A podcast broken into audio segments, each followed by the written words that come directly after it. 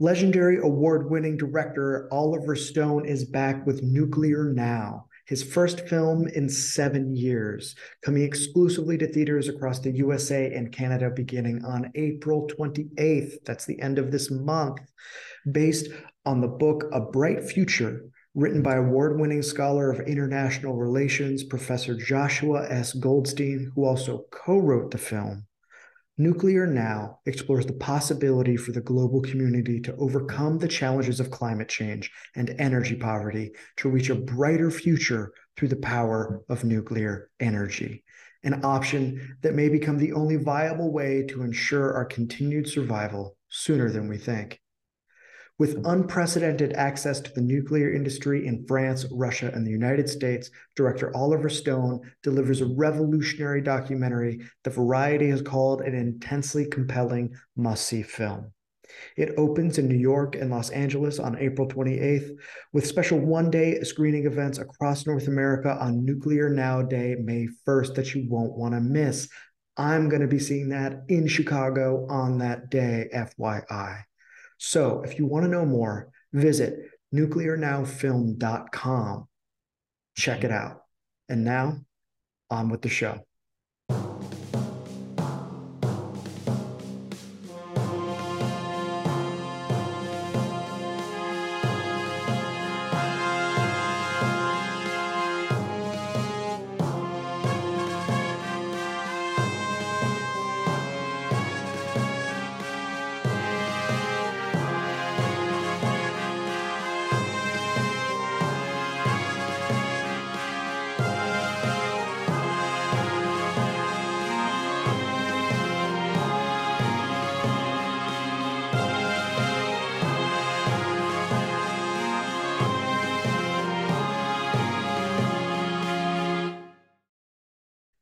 Always got to ask, what's your story, man? How did you become the guy who writes this fantastic take on the AMLO presidency? All right. Uh, I'm not very good at this, but let's give it a go. Um, so uh, I grew up in South Florida, in a city called uh, Coral Springs, about 40 minutes north of Miami. Mm-hmm. My parents moved to the U.S. from Colombia when I was like four or five years old in the late 90s. And you know, living near Miami is kind of referred to as the capital of Latin America. I always had an interest to Latin mm. America and traveled there, etc. Uh, I got my bachelor's in political science at the University of Florida. Um, and when I graduated in 2018, I moved to Colombia, worked with a professor from UF on a research project on community policing in the city of Medellin, uh, mm. Colombia. Did that for like a year and a half and uh, went back to UF in 2020 to get my master's in Latin American studies. Uh, did more research uh, for my thesis in Colombia, and I graduated last year, May of last year. Moved back to Miami, where I'm now currently uh, an intelligence fellow for uh, Florida International University's Gordon Institute for Public Policy. So we work on something different intelligence products um, etc. And um, re- recently, during that time too, I took up freelance writing. Hmm. Um, I've written for a number of different outlets on the right and left, and uh, including American Affairs. Shout out to mm-hmm. Julius Krein, you had on. He put us in touch. Yeah, thanks, uh, Julius. and shout out to Helen Andrews of uh, the American Conservative, who put me in touch with uh, Julius. So it's the way these things oh. Helen has edited me edited me over there and is is great to work with. So also thank you, Helen. Helen is very based. yes, it is true.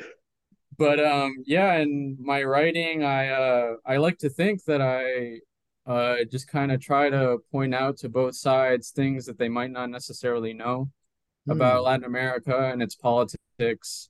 I mean, here in Miami, uh, living here and growing up here on the right, you kind of get the vision from the kind of cringe Cuban anti-communists see the world through exclusively through the lens of what's good and bad for the Cuban regime. You know, the markets can do no wrong and whatever. Right, and right, right. Then in academia, I was exposed to a lot of progressive thought that just kind of blamed everything bad in Latin America on the U.S., U.S. imperialism and whatnot. Sure, sure. And I, I mean, if, you know, people can't walk walk and chew gum at the same time. Both of these things are bad. Communism is bad, mm. and U.S. Mm-hmm. imperialism in Latin America was really bad. So yeah, yeah. Yeah, no, exactly. And I think um I didn't know, but I didn't know you were uh, Colombian. One of my closest friends is from Oh, Bogota. Um, same, man. Yeah, I was born in Bogota. okay, yeah, great. Um, and I think trying to point out sort of to each side its own blind spots is what this essay does really well. So, people, you can check it out down in the show notes. American Affairs will give you one free trial reading. Uh, though, again, I do suggest you subscribe because it is sick and it is handsome to get those quarterly editions in your mailbox. Yeah, Uh, yeah, the papers but really are nice. I know they're really nice. It's like getting a book. Um, but what I like about it is that you do a good job of showing how AMLO doesn't fit into the American context of left or right. So I think before we talk about like AMLO and But Pemex one, and one like thing on that uh, yeah, concerning energy politics as concerns us, I mean, from a U.S. conservative perspective, AMLO really is more akin to the way like Republicans here view energy versus progressives. yes, So that's, you know, Yeah, absolutely. And we're and I really want to dig into that because I think a lot of uh, listeners will find that very surprising. But before we do that, I sort of want to can you put him in a little bit of context for me and the listeners, those of us who aren't are, again, I'm a provincial American, as I said in, in our email correspondence. So could you help me understand uh, who this guy is, what he means for Mexico, et cetera, et cetera? of course. So um, he's known as AMLO after his initials. Full name is Andrés Manuel López Obrador. You know, in Spanish, people tend to have four names, two first names, two last name. One is the the fathers and the other the mothers, etc. He was elected in, in 2018 in a landslide, got like 55% of the vote. His nearest Mm, competitor got like 20 something. Uh, and he's one of the world's most popular leaders. I mean, uh, he's had approval ratings upwards of 60% his entire presidency. I think a, a recent global poll had him second only to Modi uh, as mm. one of the world's most popular leaders. Yeah.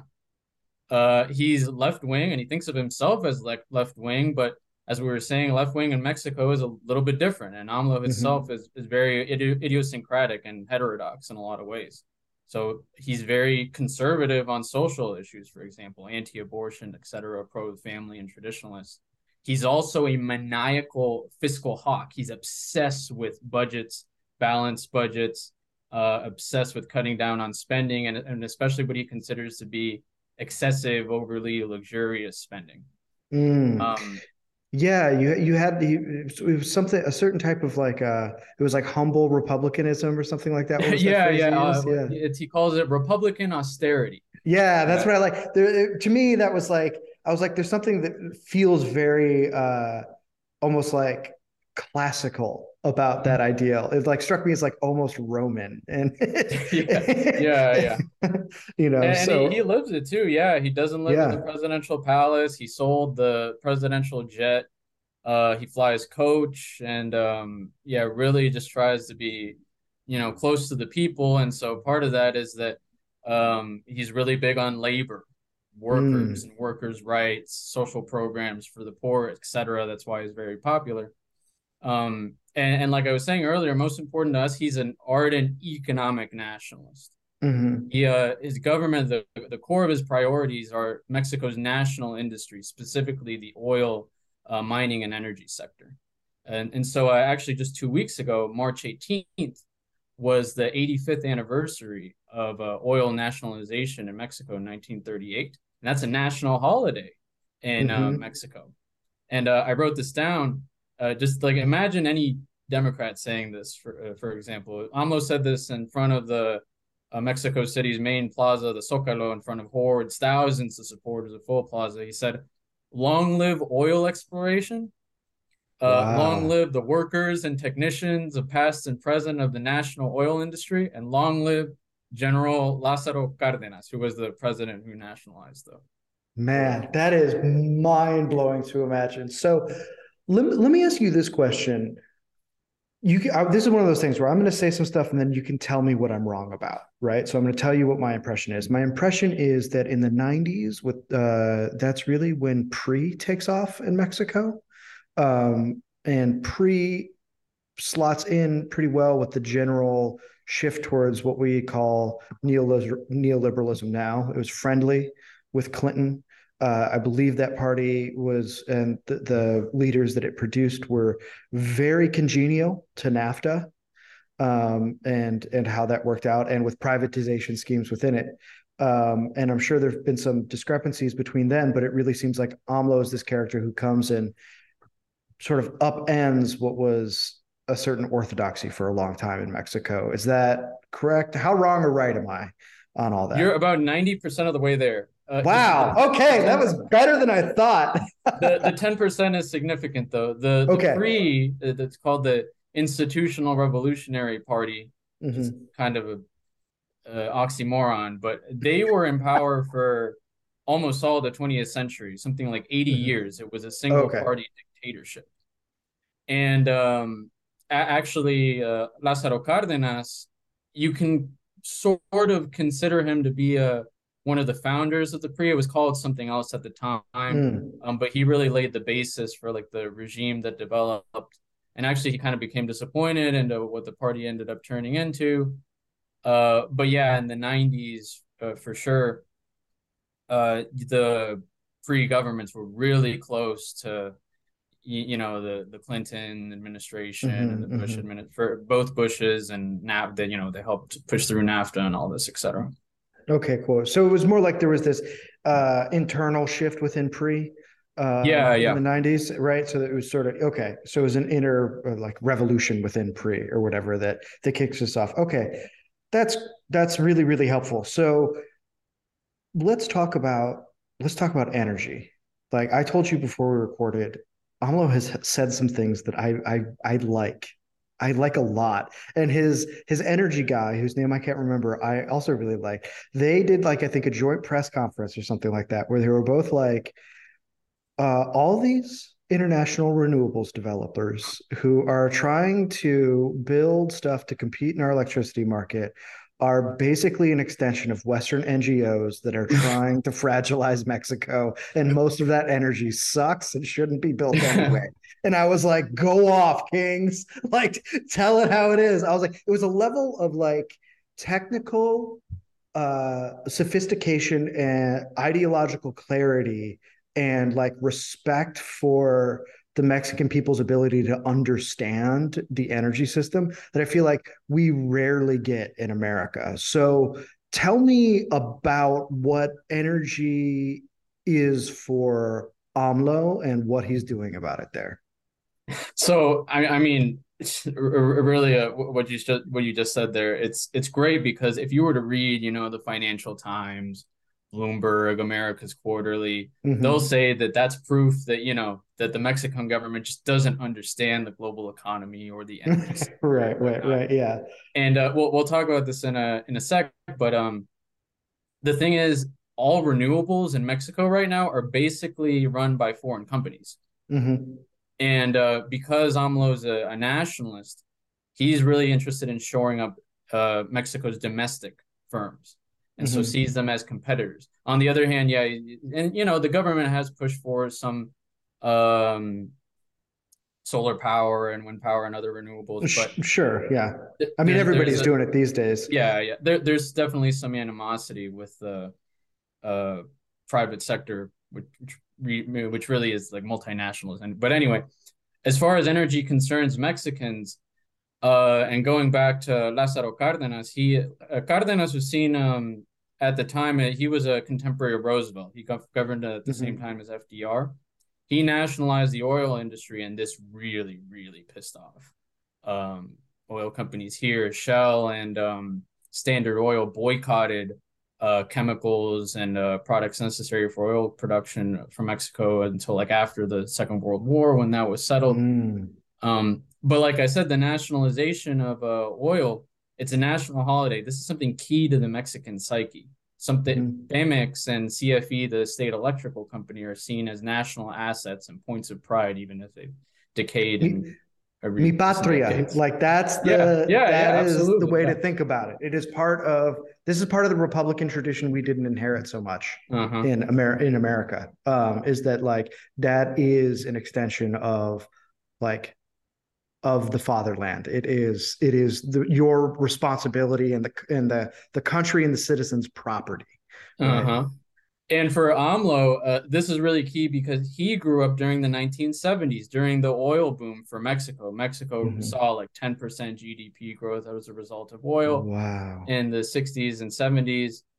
Um, AMLO's from the southern state of Tabasco, like the sauce. Uh, this is a coastal state in Mexico's south uh, where the oil industry is very heavy. Most of uh, Mexico's reserves are located in the Gulf of Mexico. Uh, and AMLO's building this massive mega uh, oil refinery, the Dos Bocas refinery in his home state. It's kind of a vanity project. Uh, but um, and, and, notably also, AMLO was a follower of Cardenas' son, Cuauhtemoc Cardenas. He was, which by like the 80s was a huge, he was a huge critic of the PRI-establishment. He was a left-wing mm. populist. Uh, and he ran for president in 1988, and uh, actually, that election is widely considered to have been stolen. The, okay, that's right. Okay, I'm remembering a couple years ago that I I had watched a documentary on the '88 elections. Oh yeah, and that's where oh, yeah. any of my knowledge about PRI and its internal revolution came from. I was just like, why? Where did I get that stuff about PRI? And now I'm remembering, and that that was largely uh, many thought a stolen election. So he's bringing that with him after, as you detail in the piece, uh, Pemex and the electricity system have been privatized uh, in particular ways. So tell me about that. Uh, first, I'll get into a little bit of background on on Pemex. Mm-hmm. It's uh, you know the, the tragedy of Pemex really, mm-hmm. and uh, it's this is a long story of neglect. I, won't be able to really cover all of it. I'll, I'll, do my best.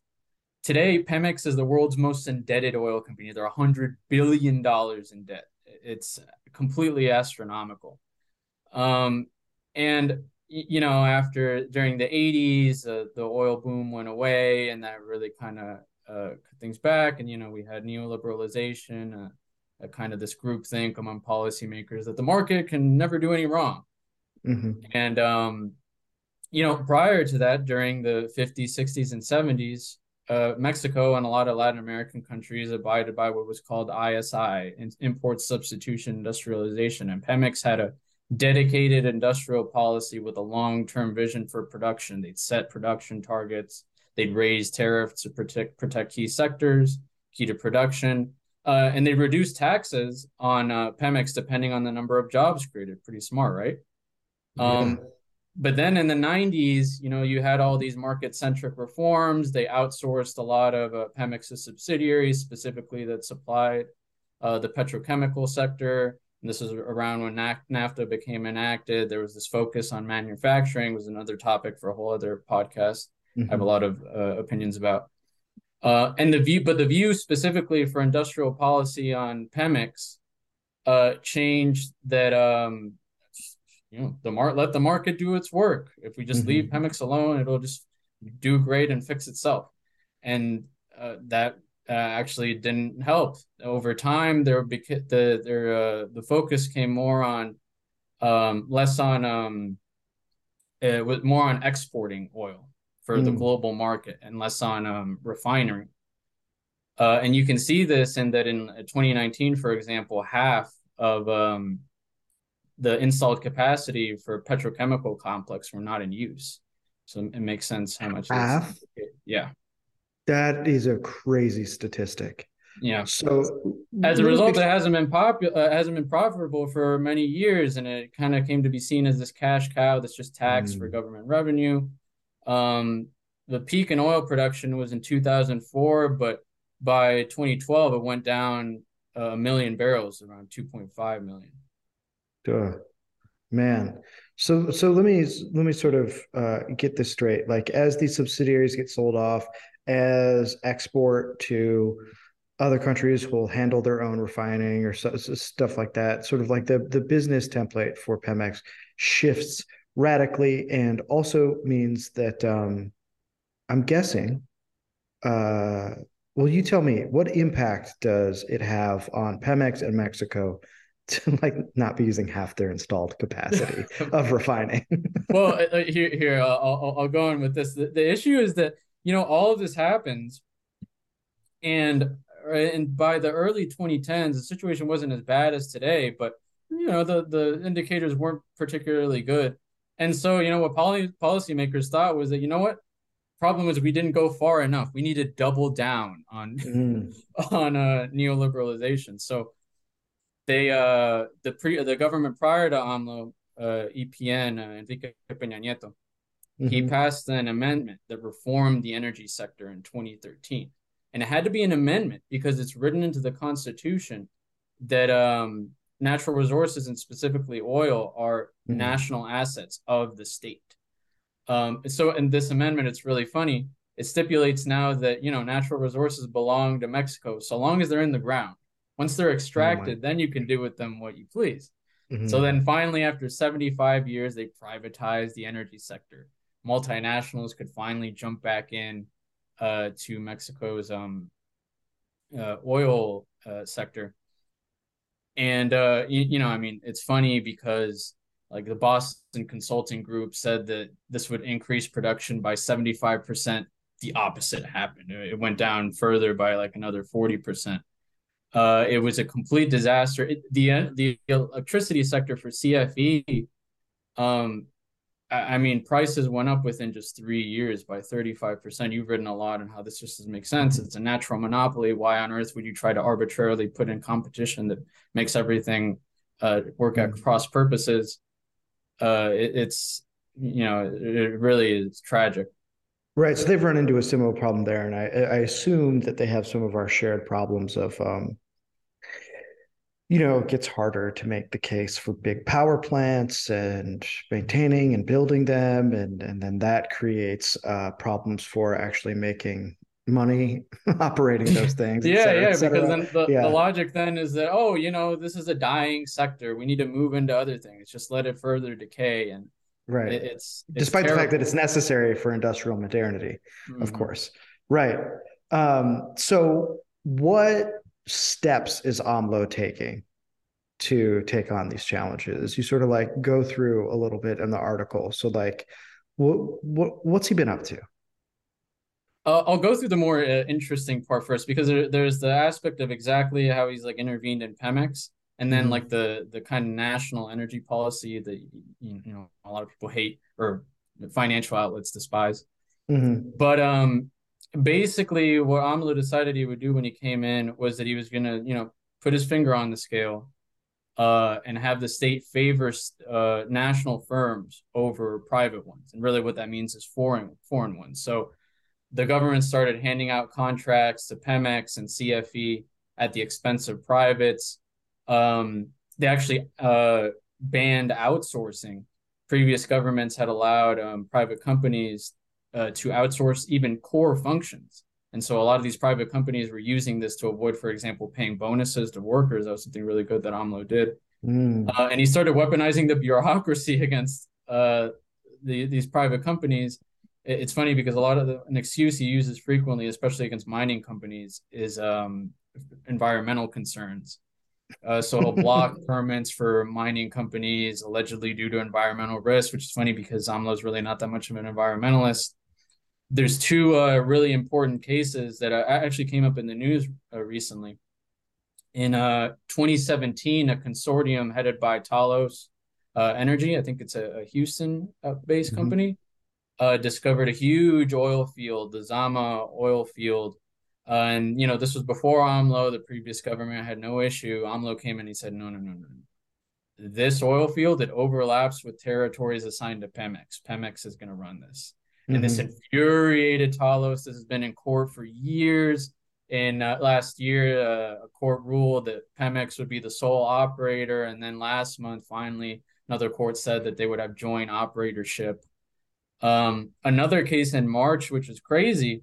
This was something like two, three weeks ago. Vulcan Materials, the produ- uh, Alabama producer of crushed stone, sand, etc., uh, active in the Yucatan Peninsula, uh, AMLO sent in soldiers to seize one of their ports in the Yucatan, and uh, the AMLO has another vanity project. He's trying to build this Maya train, a, a tourism train in the Yucatan hmm. Peninsula mm, to go to gotcha. Cancun and a lot of archaeological sites.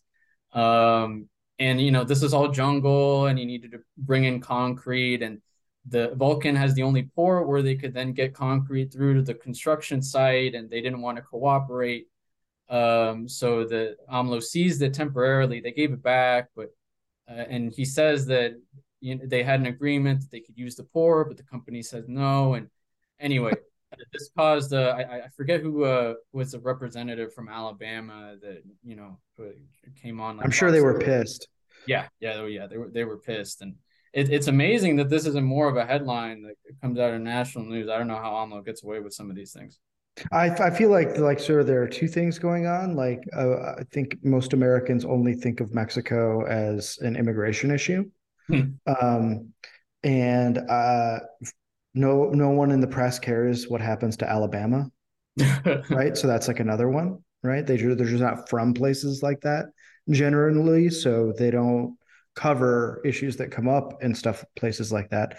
Uh, and then I would say the third one is is that you know uh, the Ukraine war is the international news that has captured everybody's attention. So for sure, it seems to be like the perfect the perfect time to get away with the uh, perfect crime of stealing Vulcan's port to prove a point so that he can build his vanity project. Um, yeah, yeah. Yeah. So, I mean, I'm very, very curious about um, about how how this is going for Pemex. Like right. you, you cover it in the piece a little bit, and you say that uh, he's done almost everything he can to sort of help them out. What, what does that look like, and what does he ultimately hope Pemex will do? So when he came in, yeah, the idea was to try to uh, rescue uh, Pemex, right the ship a bit. There was this huge crackdown on uh, oil theft, on on fuel theft, um, which is a big criminal economy in Mexico. It's largely successful. They cut down on it by something like ninety percent. Although today there, the, there's a growing issue of LNG theft uh, there was a rescue package for Pemex, a lot of tax breaks, very necessary because it's a very tax burden uh, company. And the government started prioritizing refining. I mean, yeah, the, the, there's this huge mega project, the, the Dos Bocas. Uh, mm-hmm. There's about a 50% reduction in exports and also imports. And uh, seemingly the effect of that is that um, domestic prices of gas have gone down in Mexico. Mm. But um, it's a it's a mixed bag. I mean, uh, it's funny. You'll read the headlines like Pemex spectacular losses in the fourth quarter of 2022. Mm-hmm. You'll be like, wait a minute, but they did make a profit throughout the whole year. Mm-hmm. Um, so it's you know, it's a uh, yeah. the The goal for the administration is to try to bring a production back up to two million barrels, mm-hmm. which might be difficult but um, AMLO, you, you have to give him credit in that uh, Pemex hasn't, uh, you know, it's not profitable, but they haven't incurred in more debt, and they've mm. managed to keep production from further declining. And you know, as we know, AMLO's a maniac for balanced budgets. There was a, a lot of stories wondering um, a few weeks ago, I, I think for some announcement that Pemex was going to make, whether the government was just going to like bail them out and that didn't happen. And you know, as opposed to you know our president here, uh, AMLO is not the kind of guy. Who yeah, it sounds like it, a free pass even to Pemex. So right, which I mean, you you have to respect it like that. He he's disciplined on that end, and I I really do respect that. Um, and it seems like, I mean, to me, it seems like sort of the broader national vision uh, that he's offering. His what is it like the fourth transformation? He yeah, calls it. Yeah, yeah, yeah, yeah. Right. Um, is to do things that I think might seem a little different to American ears, right? Like you point out that the manufacturing sector in Mexico really isn't all that.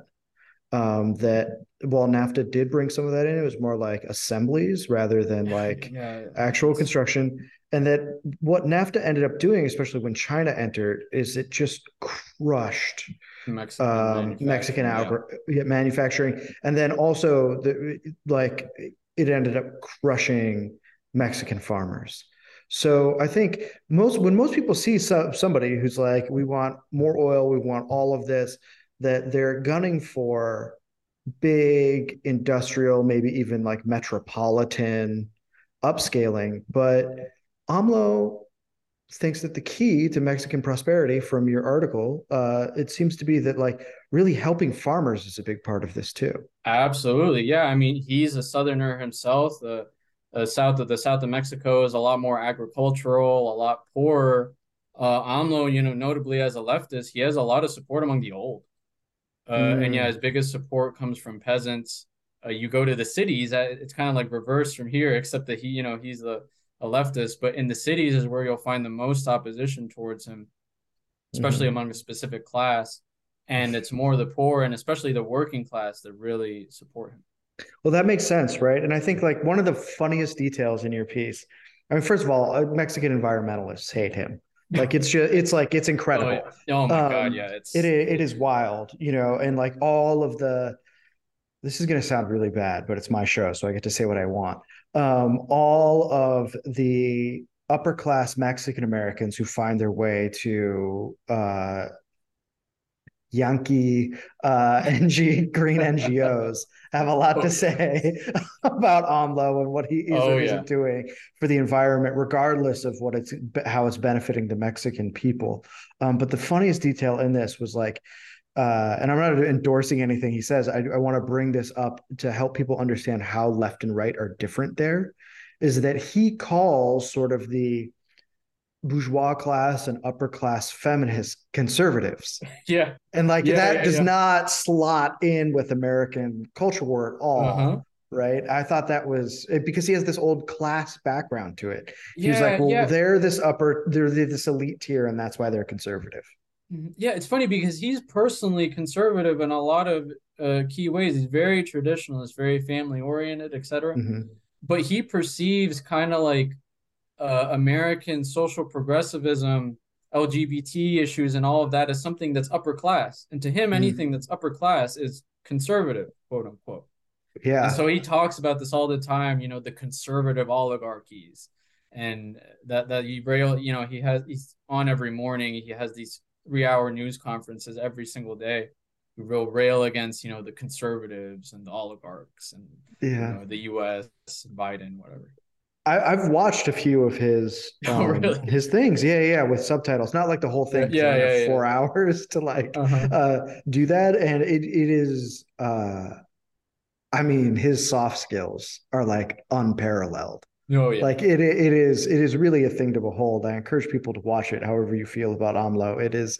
He's a smooth operator, and he is so good at inverting questions. Oh yeah. Um, oh yeah. You know, yeah and I mean he, this is he a uses compliment. those conferences to just run the table against all of oh, Mexico's yeah. biggest media outlets that despise him. They just hate him so much. But the the crazy thing is that he really has them defeated. They're powerless. They can throw out, out all the headlines that they want, but he's still as popular as ever and extremely Man, powerful.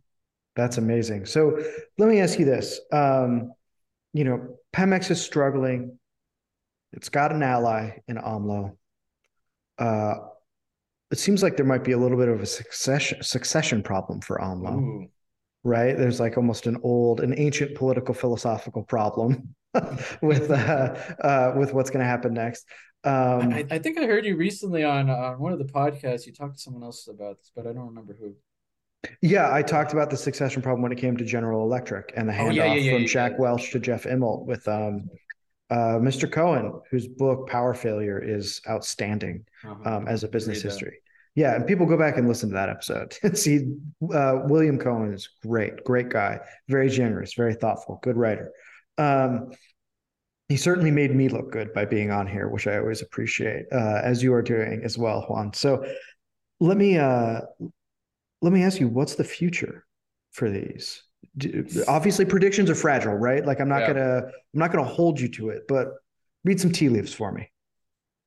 You know, it's impossible to know. I don't like predicting the future, but every indication is that AMLO should be able to handpick a successor. Mm-hmm. The favorite is um, a woman who's currently the mayor of Mexico City, Claudia Sheinbaum. Mm-hmm. She actually recently had an interview in Bloomberg where she said that she was going to continue all of AMLO's policies, uh, especially in the mining sector uh, and in the energy sector, and keep supporting Pemex, etc. She's seen as more of like a technocrat and mm. a little bit more cosmopolitan. Maybe mm-hmm. that might not be how she personally feels. She might mm-hmm. be saying that precisely to get into the president's good graces. Uh, on the other hand, another runner-up is the current um, uh, Secretary of State, the foreign minister Marcelo Ebrard. Mm. Uh, he is, his problem is he doesn't have a lot of charisma, but he's supposed to be uh, really close to AMLO. It's possible also that he really could just surprise everyone and end up picking someone that's completely unknown. Right. But the right. polls do indicate that whoever is Morena, uh, the that's the political party of AMLO's candidate, whoever's the candidate for Morena, should be a shoe in next year mm. in 24. Mm, okay. Okay. Yeah. I mean, there's just, it's very, very, yeah, man. I'm going to cut out me stuttering while I think of the thing that I wanted to say. But uh, the the the next question I want to ask is you, uh, what are what are the lessons that uh, Americans can take from the Pemex situation, or just politically around energy, and even maybe even at a rhetorical level, talking about it from AMLO?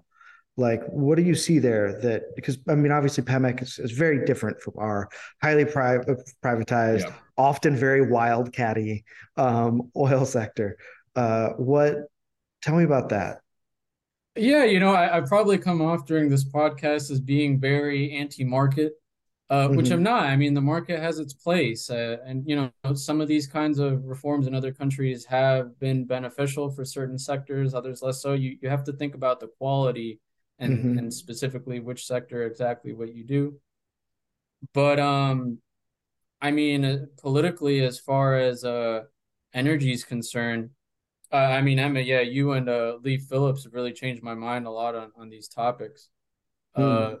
It's not a bad thing if energy is plentiful if energy yeah. is cheap and you get you reap positive political rewards from this. This shouldn't be rocket science. Instead, here is, and yeah, in other countries like Germany, we're just hell bent on sabotaging our own energy uh, mm-hmm. infrastructure for no good reason, really. Yeah, yeah. So I guess the like the simplest point is the truest point, which is just don't screw it up. Yeah. Right. Like what works, works. Why fix what's bro what's not broken yet? Right. Well, and I guess the other thing is too, I mean, you know, you by the way, like we've talked this has been very flattering uh, of AMLO. You also have some great criticisms in the piece that are sort of oh, off yeah, topic yeah, yeah. Uh, for what we're talking about here. So I really advise people to dig into those because they're they're. I, I thought it was very thoughtful. So just to just to clarify that, but I I couldn't help but feel like these parts of it were just very inspiring. There was something that seemed very. Uh, he seemed confident and free and he seemed to exemplify a certain level of like straight talk and clear-headed thinking around energy that feels so absent here yeah yeah that, that's actually and even more broadly just as a vision for the future and the country mm-hmm. that, that i hadn't even realized that yeah he he does espouse like a, a positive tone yeah positive vision for the country we're doing right we're helping the people um, and that's something that here increasingly, and, and and especially on the right, there's this doomerism that you know everything's terrible and Biden. Blah, blah, blah, yeah. I mean, on the left too, it's oh climate change, everything's going to ruin us. It's like, well, mm-hmm. how about we actually do things productive about our problems? And, yeah, yeah. I think that there's a lack of inspiration, and I think that I think it will fall to us to fill in the deficit, not just you and me, uh, but those of us who don't want to succumb to fear, resentment, and depression. Yeah. Right. Like we will inherit the mantle of the future if we fight hard enough. And I think that that is something that I felt radiating off of the pages of your piece uh, while I read it uh, with some of the better aspects of AMLO. Um, and, That's funny uh, because my uh, my view of the whole piece is still kind of negative. Well, in terms of the just kind of Mexico and Latin America are screwed, but in other ways. Yeah, but, yeah. well, I'm sure you know, but it, but I mean, I think I think it goes a long way to have that positive positive message, and it's something Absolutely. that you know I, I was talking to so the episode an episode came out today, you know, uh, a, a, few hours ago with Paris Ortiz Wines, who's a great nuclear advocate, and then I uh, interviewed Grant Deaver, and that episode will come out before yours. And we have extensive conversations about hope and how to change people's minds and and what that's going to mean. And I think, to me, uh, despite the difficulty of the Latin American context, which mostly through friends I've become more familiar with, and so uh, there it always comes uh, very bitterly from them, from those who know and whose families know. Um, I still think that to give up on the hope is to give up the fight. It's to cede the field and total. Yeah, yeah, I couldn't agree more. And we can't afford to do that. So I really want to thank you, man, for coming on and talking about this. Again, the articles in the show notes. But before I let you go, do you have anything else you want to hype? Do you have a place where people can reach you or find your work? Uh, yeah, I'm on Twitter. Uh, not very active, but um, I do a lot of writing. Uh, I just had a piece come out in Americas Quarterly. Okay. Um, I've written others for uh, the American Conservative, and, and might have another one coming out for uh, uh, American Affairs. We'll see. Um, yeah, look okay. up. Uh, yeah, look them up, everybody. That'll be in the show notes. Uh, you can check that out. Again, thank you, Juan, and everybody. Remember to stay sharp, stay strong, and stay radiant. We will see you next time.